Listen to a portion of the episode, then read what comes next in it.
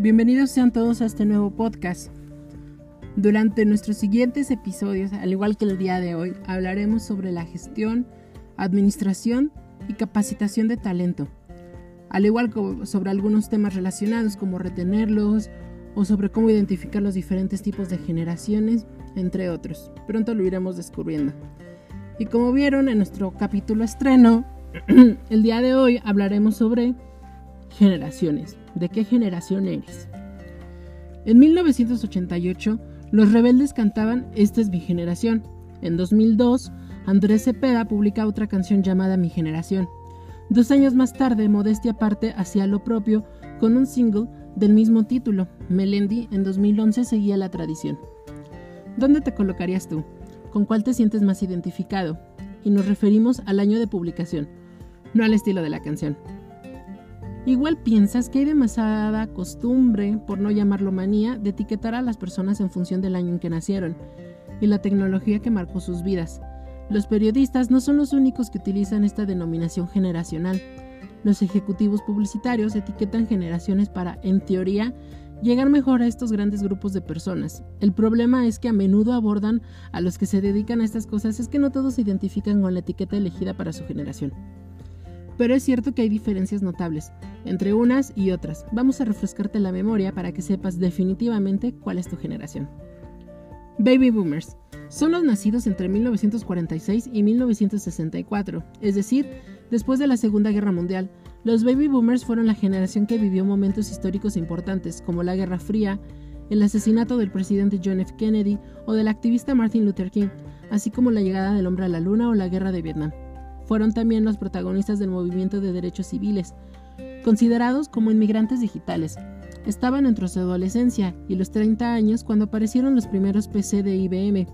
Crecieron con la tecnología móvil precelular, como la radio, la televisión y los teléfonos fijos. Por tanto, no tenían videojuegos o móviles en su infancia. El principal avance tecnológico en ese momento fue el teléfono rotatorio, ese que tenías que hacer girar mil y un veces en casa de tus abuelitos para marcar y la televisión por tubo. La tecnología, desde luego, no jugó un papel fundamental en esa época. Generación X. Aquellos que tienen ahora mismo entre 39 y 53 años son los que conforman esta generación. Con ellos, la educación experimentó un salto cualitativo importante, aunque están marcados por la caída del muro de Berlín y la división de la Unión Soviética. En el aspecto tecnológico son los protagonistas de la aparición de InTV, y el surgimiento de disco. En esta época, más concretamente en 1969, nace ARPANET, el origen de Internet que aparecería como tal en 1982. Entre las efemérides coetáneas podemos anotar los siguientes. En 1972 se envió el primer mensaje de correo electrónico, asimismo se lanzó el Apple II y también salió a escena el primer teléfono móvil, un Motorola. Generación Y o Millennials vinieron al mundo entre 1980 y 1994, aunque algunas fuentes amplían esa horquilla al rango de 1979 y los 2000. Son hijos de baby boomers y también se les conoce como nativos digitales, porque la evolución tecnológica había llegado a un punto en el que estaba siempre presente y desplegada por todos los ámbitos. En efecto, los millennials han crecido y comenzado sus carreras profesionales en un momento en el que casi todos los hogares occidentales tenían una conexión a Internet y un ordenador, pese a que vivieron una de las mayores crisis económicas de la historia tras la Gran Depresión.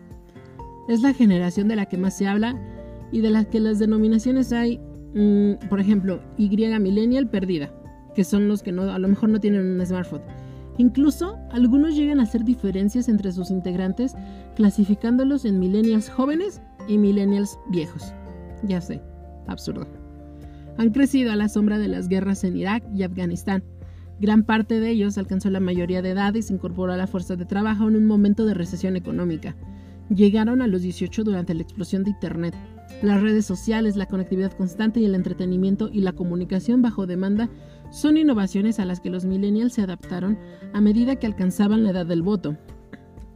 Para aquellos nacidos después de 1996, estos avances son asumidos como algo natural. Es ahora cuando se está empezando a estudiar las implicaciones de crecer en un entorno tecnológico siempre conectado. Hay Gen o Generación Z. Son las personas que comenzaron su andadura vital entre 1995 y 2012, comparten recorrido con inventos como el iPhone, YouTube o Skype. De la misma manera, son contemporáneos de Windows 95. Los ataques terroristas contra el World Trade Center y el Pentágono, el calentamiento global, el nacimiento y crecimiento extraordinario de compañías online como Google, Facebook, Salesforce, LinkedIn, eBay o PayPal, y los inicios de un cambio sustancial casi revolucionario en la forma de trabajar de la sociedad. Son algunas de las importantes reformas de las que han sido testigos y actores. Los MP3 también nacieron en esta época, así como las primeras líneas de banda ancha. Son años en los que también se empezó a desarrollar la tecnología inalámbrica Wi-Fi.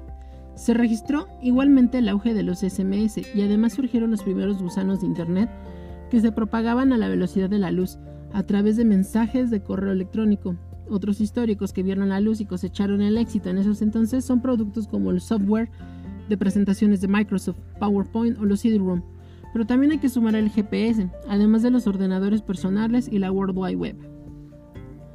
La tecnología era menos aparente en la era de los baby boomers y hoy se halla donde quiera que miremos. Los baby boomers son parientes lejanos de la tecnología. En cambio, los millennials crecieron en un mundo digitalizado, los boomers, por ejemplo, usan la tecnología para obtener la información que necesitan, mientras que los millennials la utilizan para sus relaciones. El reconocimiento y la autoexpresión son algunas de las metas que estos últimos quieren lograr a través de las herramientas tecnológicas.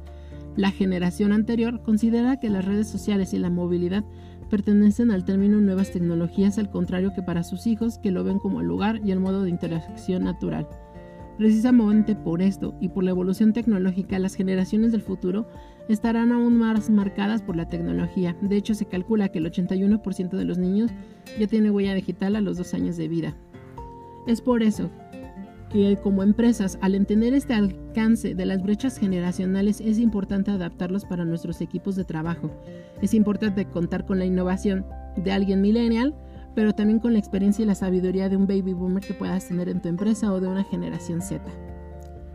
Muchas gracias por escucharnos y los invitamos que se suscriban a nuestro canal tanto en Anchor FM, próximamente igual en Spotify, al igual que nos sigan en nuestras redes sociales como en Facebook o Instagram. Muchas gracias por escucharnos y nos vemos en la próxima.